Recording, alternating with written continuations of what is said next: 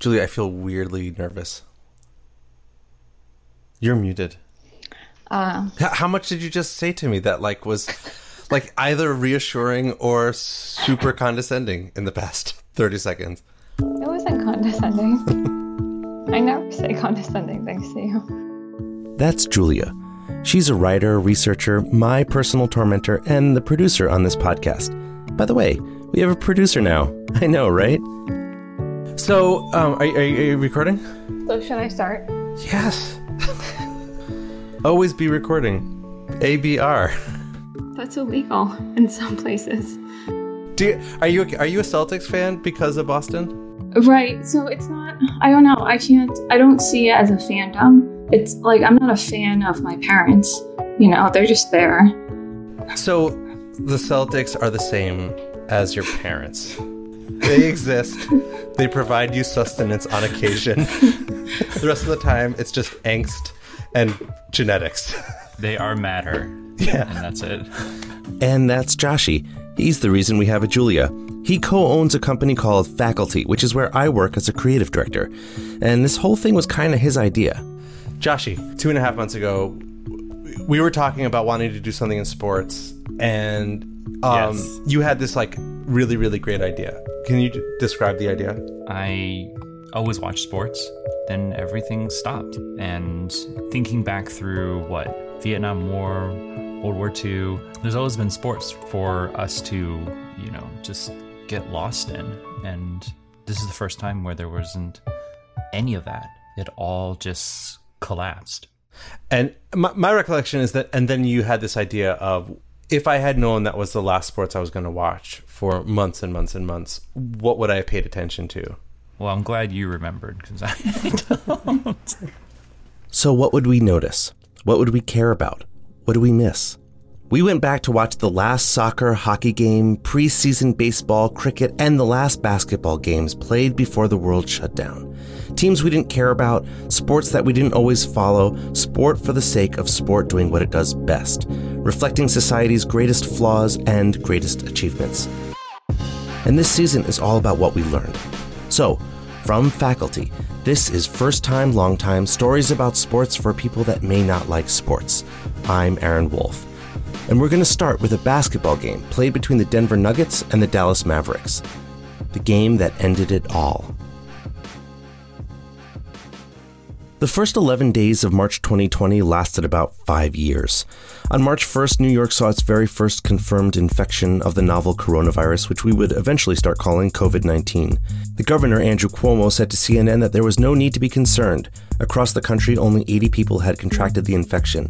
Two people in Washington state had died.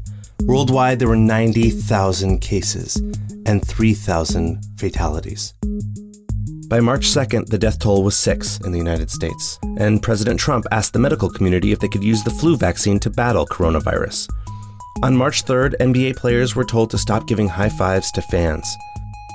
On March 4th, California registered its first death.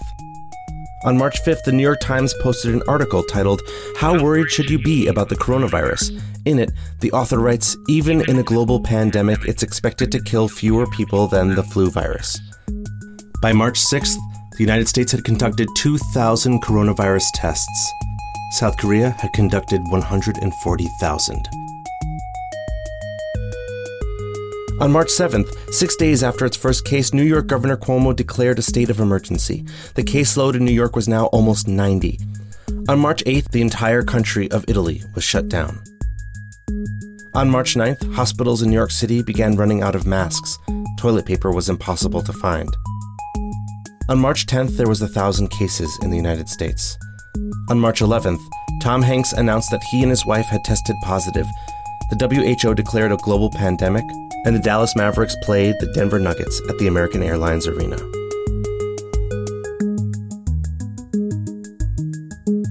Today is July 31st. It's about four months later. I'm recording this in western Massachusetts in a closet. The number of dead in the United States just passed 150,000. Infections are spiking all over the country. But back then, despite the run up, it all felt distant. Okay.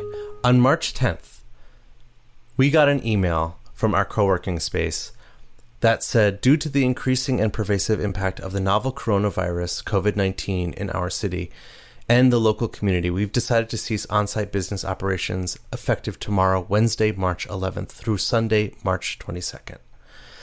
We decided that we were not going to stop coming into the office, that this was felt distant and, and odd, but not part of our world. Correct. And when we went in on Wednesday, I was expecting the staff to not be there, but I remember they were still there. And I think that day they ordered pretzels, but it was before before they decided to shut down. So they were kind of jokingly like, take one at your own risk. Did you take a pretzel? We both took a pretzel. I remember it felt um it felt sort of like it felt strange but in a sort of like I don't want to say delightful, but in a sort of curious way, as in I wonder what will happen next. Yes, there is certainly a different feel tonight as we welcome you to NBA courtside. Fans being handed As the broadcast begins, Ryan Ruocco, the commentator, stands on the court as the crowd filters in. He's taking the classic pregame position as he describes the matchups, lays out the narrative for the story you're about to watch. Both the Dallas Mavericks and the Denver Nuggets are playing for a playoff spot, and it's getting kind of late in the season, but it's really just a normal game. There's not much truly on the line. And yet, immediately, there's something different about this broadcast. There's a kind of weird buzz. And it was this kind of this kind of air of what's going to happen. Something could happen, but no one knew what was going to happen because it was unprecedented. That's Mike Singer. Uh, my name is Mike Singer. Uh, I'm the Denver Nuggets beat writer for the Denver Post. On March 11th, Mike went down to Dallas to cover the game, and just like we saw on the broadcast, right away he noticed that something was very different about this game. What was interesting was a day or two before the NBA had implemented uh, these social distancing rules. So we walk into this like auxiliary room at the American Airlines Center in Dallas. It's me, then there's one other guy who's who travels for the media, then there's some of the team media's there. Coach comes in and he goes, "Man, this is weird." And we, it was it was weird for all of us. W- were you? I mean, it was still really early days. Were you worried at all? So I'm trying to remember. So, all right, you have your pregame warm ups, and I remember sitting there on the pregame warm ups, and I don't know if you've like looked at how the media seating works, but I was sitting about three rows up uh, in Dallas, and the media seating is crunched. So I have like literally just like elbow to elbow room. And the best visual I can give you, I swear to God, I'm sitting on one side of the court. On the other side of the court, as the game has started, there's a guy. He's he's only he's by himself. He's wearing a mask and he has gloves on at a game. And it's like, if you're that concerned, why are you here? And if there's a guy wearing a mask with gloves, should we be playing right now? In the beginning, I didn't wear a mask. No one did. On a flight to Hawaii a few weeks before the Dallas game, one guy had a mask on. I thought he was creepy. And then there's this. A month or so before the last game, Julia and I drove down to New York City for a work thing. And even though I was completely cavalier about the whole situation, Julia was scared. Yep, I was afraid. I was afraid of the car ride, for sure. I remember the night before I texted a friend saying, "Is it offensive if I wear a face mask with just two coworkers in a car?" And she was like, "No, I don't think that's offensive. But you didn't wear it. It seemed unnecessary." Back then, I would have thought she was crazy. Now it seems nuts that I wasn't freaking out all the time. What were your impressions when you looked back at the game? It's kind of like it's kind of like watching a bad horror movie where there's all these like stereotypes of like don't answer the phone or like don't don't go into the woods at night. Yeah, it felt like that. Don't don't high five each other. What are you doing? Yeah. The other the other visual that I forgot to mention is that uh, when fans were were filtering into American Airlines Arena, they were passing out hand sanitizer, and I remember thinking that oh, I mean we're passing out hand sanitizer now. What what else should they have been passing out? Masks, N95s, Plex PPE, the plexiglass. Like what would have been a a rational giveaway at that game. A couple of Serbians jumping it up. Tonight's game also available in Spanish on ESPN Deportes. Despite all the efforts at normalcy from the broadcasters, it's impossible to rewatch the first few minutes of the game without being completely distracted by how many people are crammed into a relatively tiny space. About a month into quarantine, my wife and I were watching some TV show, I don't remember what it was, and in one scene, a character goes to a grocery store and has an argument with another character. It's an unremarkable scene, except that they're having this conversation in front of the toilet paper shelves. And Naomi bursts out laughing in a way that only she can, sort of on the verge of tears. And she says, There's so much toilet paper, it's practically pornographic. That's what it's like to watch the last basketball game before lockdown.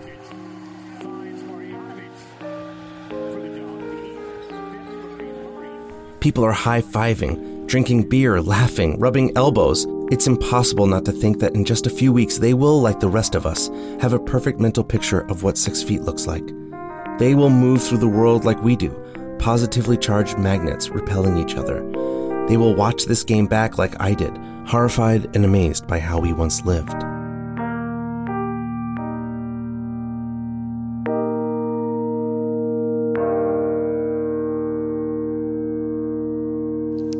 Watching the game. That's Sydney. My name is Sydney Myers. I'm the co founder of DallasHoopsCast.com. That's a Dallas Mavericks blog. Sydney didn't go to the game, but she watched from home. Right about at the end of the first quarter, so we're 12 minutes into the game, we started hearing that Another game was about to start between the Oklahoma City Thunder and the Utah Jazz. Okay, this is a little bit confusing, but here's the deal. Shortly after the game that I was watching started in Dallas, there was another game in Oklahoma City that was scheduled to begin. But moments before the tip off in Oklahoma City, the team doctor runs out on the court and says something to the officials, and then suddenly, all the players just head back to their locker rooms. No game, no explanation. No one knows what's happening. But meanwhile, in Dallas, the score is 33 to 29, a close game, a good game. Dallas is winning. Everything proceeds as though normal until the start of the second quarter. Listening back to my game, there's this odd moment when the broadcast clearly cuts away to a field reporter in Oklahoma City who's trying to explain what's happening. But in a weird quirk of national broadcasting rights and replays and who knows what else, the replay that I'm watching doesn't have that field report. It just stays with the Dallas game, but there's no commentators, just the sounds of the game. You hear the squeak of the sneakers, the hum of the crowd, the ball in the net, but no commentators. It's eerie, as though something terrible has happened, but no one in the main office has figured it out yet. And of course, that's essentially exactly what had happened, in more ways than one. Back in Dallas, Mike starts to notice something's up. The second quarter is when reports started to trickle out. I mean, reporters sit there with Twitter up. Like you see reports from all the other reporters and you start seeing stuff that like something weird's going on in Oklahoma City. Scrolling through Twitter from that day is completely bizarre. At 6:55 p.m., the Utah Jazz account tweets that Rudy Gobert, one of their players, has been ruled out due to illness. 11 minutes later, they tweet that Rudy is now questionable but may still play. There are hashtags play Rudy Andy Larsen, beat reporter for the Salt Lake Tribune, live tweets the whole thing. Fans are being asked to chant OKC, but something is happening here. We're on the third loop of the Thunder's pre-game music. They're pulling teams off the court in Oklahoma City. Media banned from the locker room hallway. Now referees walking off the court in Oklahoma City. The game tonight has been postponed, PA announces. Everyone has to leave the building. You're all safe, the PA announcer also said. With reporters banned from the team hallway and press room, there's no explanation as to what has happened, but soon reports trickle out. Thank you to Scott and Royce for updating us on the very latest of what is a continually evolving, uncertain, and you know, uneasy situation that we are all dealing with and certainly is now being felt in sports circles and tonight very directly in our NBA circle. And then finally, we get, we get that it's because Rudy Gobert had tested positive, the Jazz center. And here's the part of the story that's just simply too weird to believe. A few days before he tests positive, Rudy Gobert is at a press conference. The NBA has already put some limits in about social distancing, the caseloads were rising, but it all seemed ridiculously far from all of us. So, Rudy Gobert jokes around, and then, as he leaves the presser, he touches every single reporter's microphone. There's a stifled laugh in the room. It's not funny. But to be fair, neither were the jokes that I was making whenever anyone coughed. Oh, is that the Rona? Dang, you have the coronavirus. Here's the other part of this story that's just so hard to believe. On March 11th, before the game's tip off, there's a meeting with the NBA owners to decide how they'll continue the season. They all want to play. Some want to play with fans in the stands, some want to play without. Adam Silver, league commissioner, agrees to continue the season in some fashion. But on his way home from the meeting, Silver learns about Rudy Gobert's test report. Adam Silver, commissioner of a league that generates billions of dollars, works for the owners. He's responsible for keeping the league running. He's responsible to make sure that everyone makes money. And suddenly he realizes he has to make a massive decision all on his own. And so he decides to postpone the season. Except no one knows yet. Back at the game, the tension just keeps rising and rising, and the players keep playing. On the broadcast, the two commentators keep referencing that this doesn't feel right, that it just doesn't feel worth it, but no one knows how this is going to shake out. Honestly, at this point, I'm not watching the game anymore. I'm watching the clock. I'm watching the faces. I'm listening to Doris Burke, Hall of Fame broadcaster, talk about how she feels and what she's experiencing. And all of a sudden, this game feels somewhat trivial. Plumlee fouls Marjanovic. Well, It's chaos, but the most mundane form of chaos imaginable.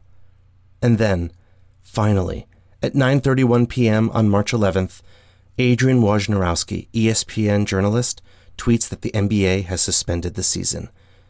A quarter of a million people retweet the message. The world is stunned into silence, and then erupts into a frenzy of, oh my God, now what? The game is still going on. And now, a few men and women have to work frantically to capture this historic moment. After the fact, Mike Singer wrote a piece detailing what went into making this broadcast happen.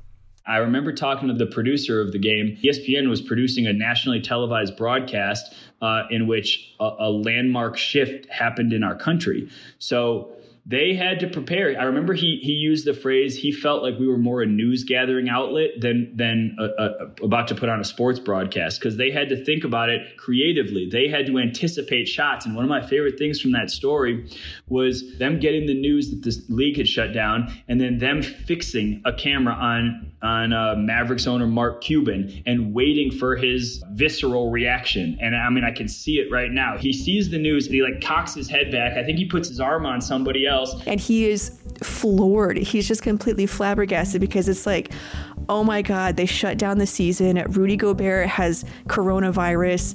He's like, oh my God, like he like literally lost his breath. And then he goes and, and shows it to some of the players. And that's how, you know, the, the news sort of filtered amongst the Mavericks. It was just the wildest, most surreal moment, craziest game that I've ever, ever watched. This is the part that somehow is just so human and familiar to me. On September 11th, I was asleep when the first plane hit.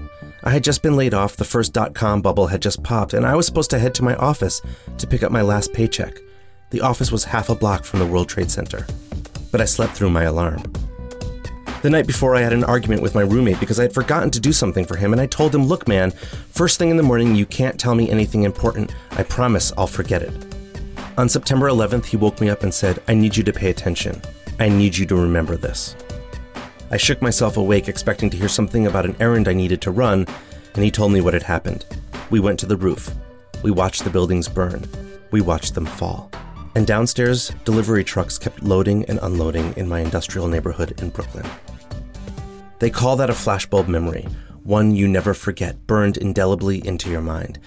I don't know what happens in Mark Cuban's mind, but I do know that this flashbulb memory is different. This flashbulb will keep burning and burning and burning in the days, weeks, and months to come. But we didn't know that then. All we knew was that something was happening, something new and horrible and historic.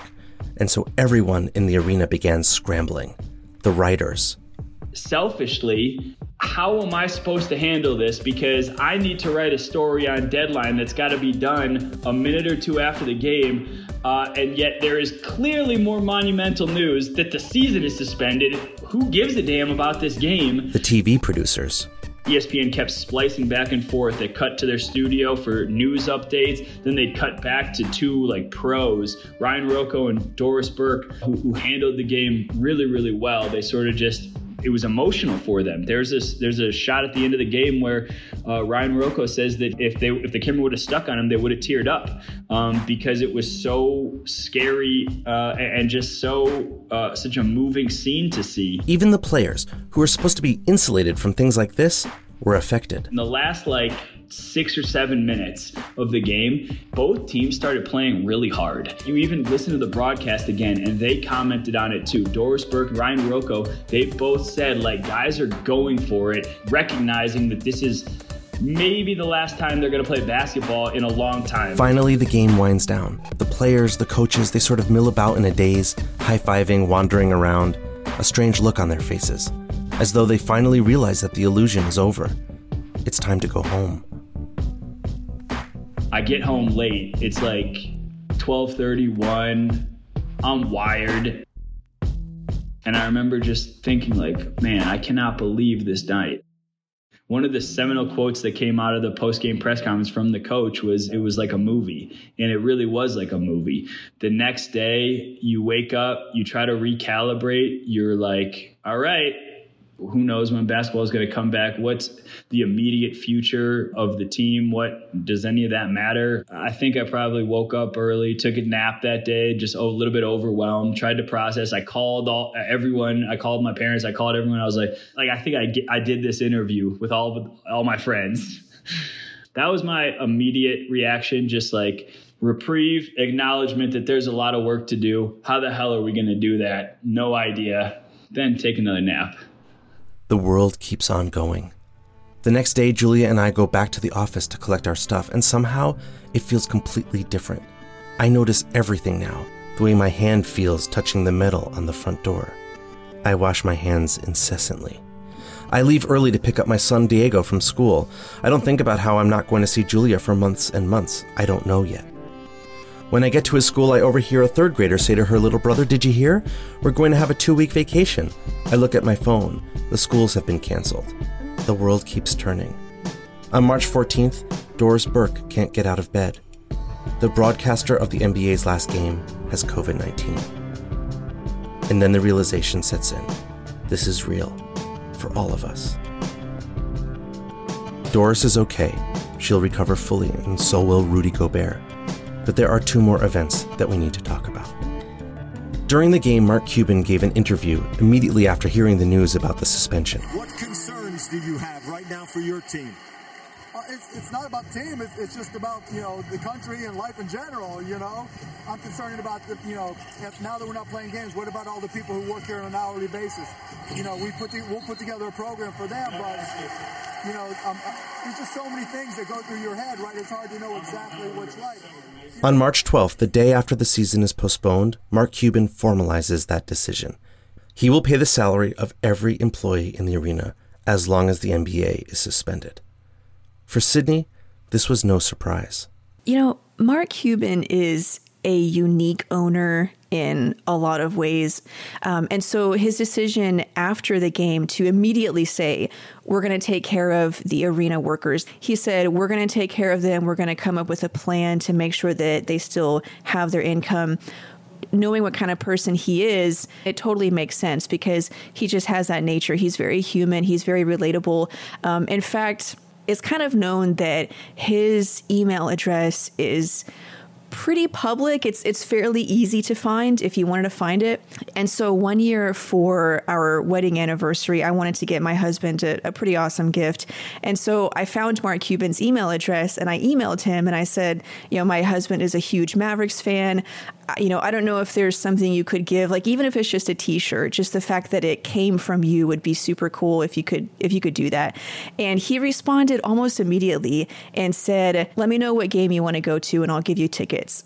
Um, and it was just it was just that he responded. It was one sentence, um, didn't make a big deal about it, and he probably does that you know, for different people for different reasons. He's just that kind of guy. He's just that kind of owner. He's not always right, and everyone knows about the mistakes that he's made in the past, but he has been a very relatable owner on a human level. And so that decision to take care of the arena workers, that was that was him. That was just the kind of things that he does. Mark Cuban has been and kind of continues to be at the center of a number of controversies. There are continuing reports about a culture of sexual harassment in his organization. He also made news as an early Trump supporter, which is a controversial position for an owner in a league that's 75% black. To be clear, he dramatically reversed his position on the president, but suffice it to say, Mark Cuban is a polarizing character. And in the days that would follow, other owners would not make the same choice that he did. In fact, players step up where the owners won't. Zion Williamson, a 19 year old on the New Orleans Pelicans, offers to cover their arena workers' salaries. And on its face, that is a wonderful gesture for a rich young man. Until you realize that Gayle Benson, owner of the Pelicans, is worth $3.3 billion. Zion Williamson is worth $8 million. Eventually, Gayle Benson relented and set up her own fund to pay the workers. And look, Zion Williamson could have afforded it, but even if he's the highest paid player in the league for the rest of his career, he won't come close to the wealth of an NBA owner. But that's not the point, though it's important to note. The point is, the economic impact of the season's cancellation is breathtaking, and it goes well past the arena workers. I think about the people that sell junk outside of the stadium, the knockoff jerseys, the water bottles, the scalpers who we might hate, but how are they going to make a buck now? And then there's this other thought that I have. There's this one guy who used to sit on a pedestrian bridge near Yankee Stadium when I used to go to games. I don't know if he's still around, but that guy used to play a trumpet before and after every game. If I remember correctly, he'd play Yankee Doodle on the way into the game, and on the way back, he'd play New York, New York. When they won, everyone gave him a buck. The rest of the time, it was a bit more catch as catch can. That guy won't get a bailout from anyone. I think about that guy. I hope he's okay. Um, I know there are much larger things and much larger issues, but personally, what was your impact by this cancellation or the suspension?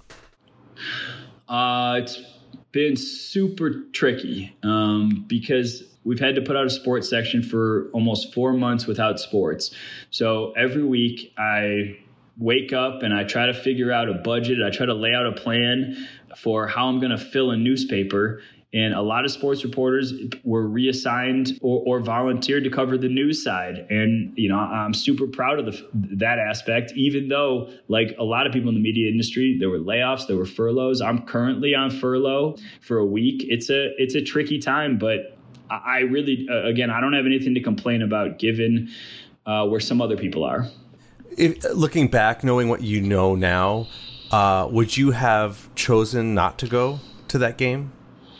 Huh. I haven't thought about that. Prob? I really don't know. I mean, it was definitely scary, but it was also, I feel like, you know, I definitely feel an obligation to inform and to shed a light and to, you know, sort of uh, explain what's going on with the team. And given how seminal that was, I definitely feel a responsibility to be there maybe I would have taken way more precautions. Maybe I would have maybe I would have been the guy with the mask and the gloves sitting on press row. Now that I think about it, like the buffet line and everyone was sitting around the tables eating dinner. And, and in Dallas, they have a dessert cart where there's cakes and brownies. Everyone can put their hands on it and grab all the all the crap. And I was like, in retrospect, I'd probably avoid the brownies. Throughout our conversation with Mike, he kept coming back to how proud he was of how the media handled itself. And it reminded me of something that Sydney had to say. So there's there's a moment in every game that as a fan on the one hand you love it and on the one hand you hate it. It's whenever it's like say the last minute or 30 seconds of a close game and this is it. This is winning time. Like you guys are either going to step up or they're not.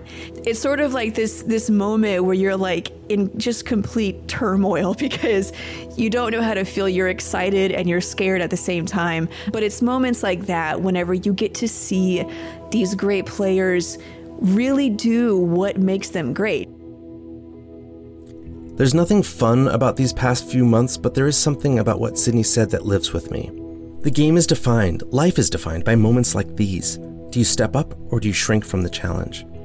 These past four months have been defined by the ways in which over and over again people have stepped up and showed what makes them great, and by ways in which people have showed that they simply don't want to play the game at all. And in some ways, the most confusing part of all of this is how the sporting world was the first to say that this is not okay, that we need to do something. It's confusing, and when I'm confused, I usually call Jonah. He's an activist, teacher, my oldest friend in the world, and the person most willing to talk through something until I finally understand it.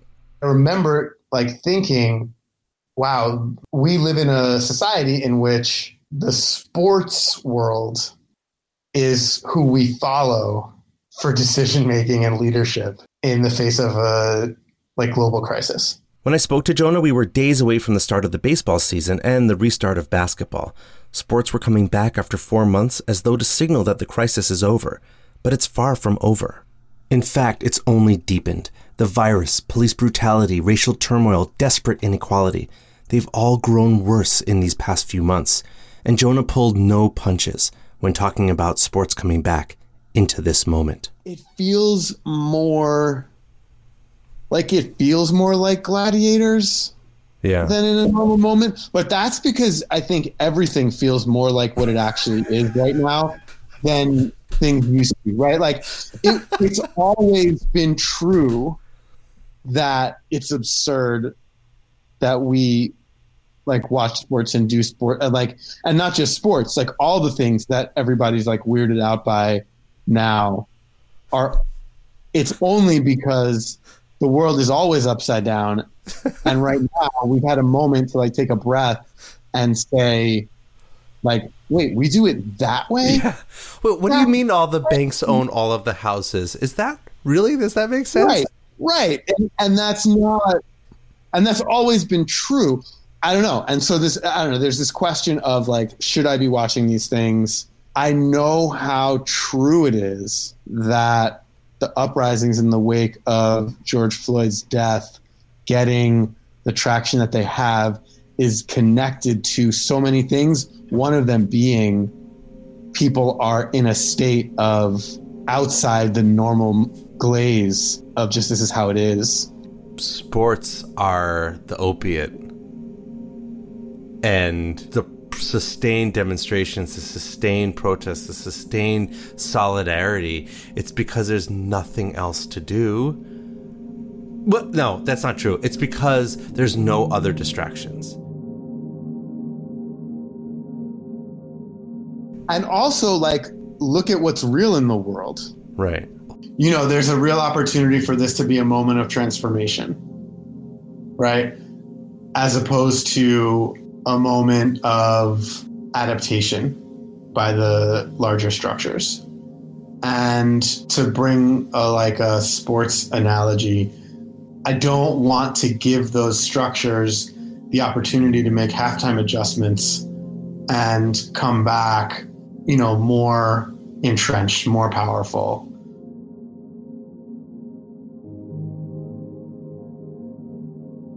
I got in touch with um, a Nuggets starter. His name's Will Barton. He, he said, Should players be returning? Is it safe in the middle of a pandemic? And oh, is it uh, the correct thing for perhaps the most front facing African American males in the entire country to be taking attention off of the movement that's going on in the country right now and the conversation that's going on in the country right now and go play basketball.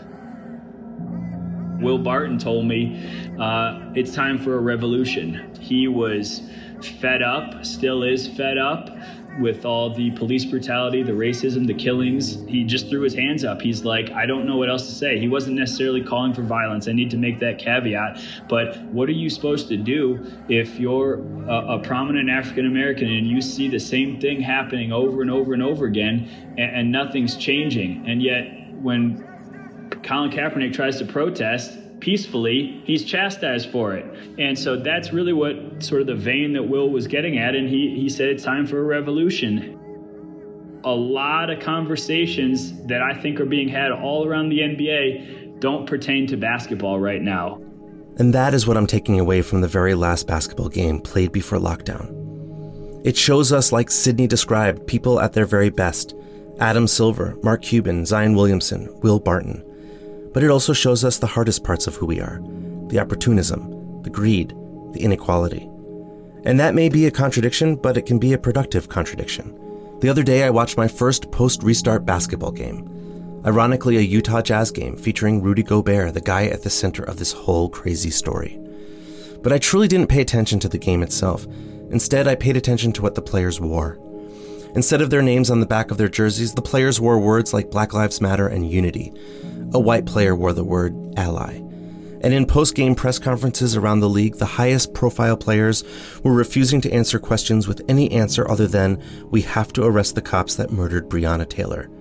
League immortal LeBron James has set up a fund to pay racist fees levied against formerly incarcerated Floridians in an attempt to disenfranchise them from the vote. For years, athletes have avoided making political news. They gave anodyne, media trained answers to vanilla questions like, Hey Bob, we're just taking it one day at a time. But that, like so much else, has changed. I don't know how long that will last. I don't know how long any of this will last. I hope, like Jonah hopes, that this is a moment of change, not just adaptation. I hope and hope and hope. My daughter has spent a quarter of her conscious life in quarantine. My son is scared to restart school. Countless black families are scared for their sons and daughters to just walk down the street. NBA players are back to work. I hope they are safe. I hope my parents are safe. I hope my brother and sister are safe, and I hope your family and you are safe too. I hope all the time.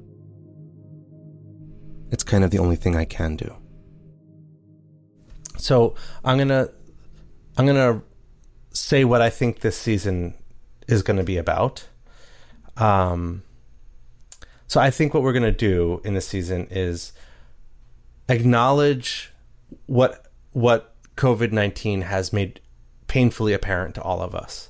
How important inequality is to examine. How important systemic racism is to examine. How important our connections as people are t- to preserve and to honor.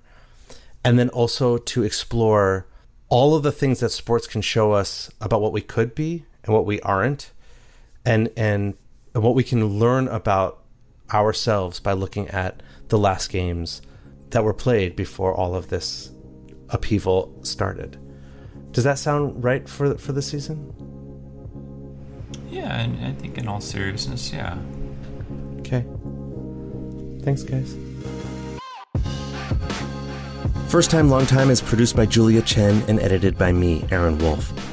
Josh Balgos and Nasia Kamrat are the executive producers. CT Trable is our head of production.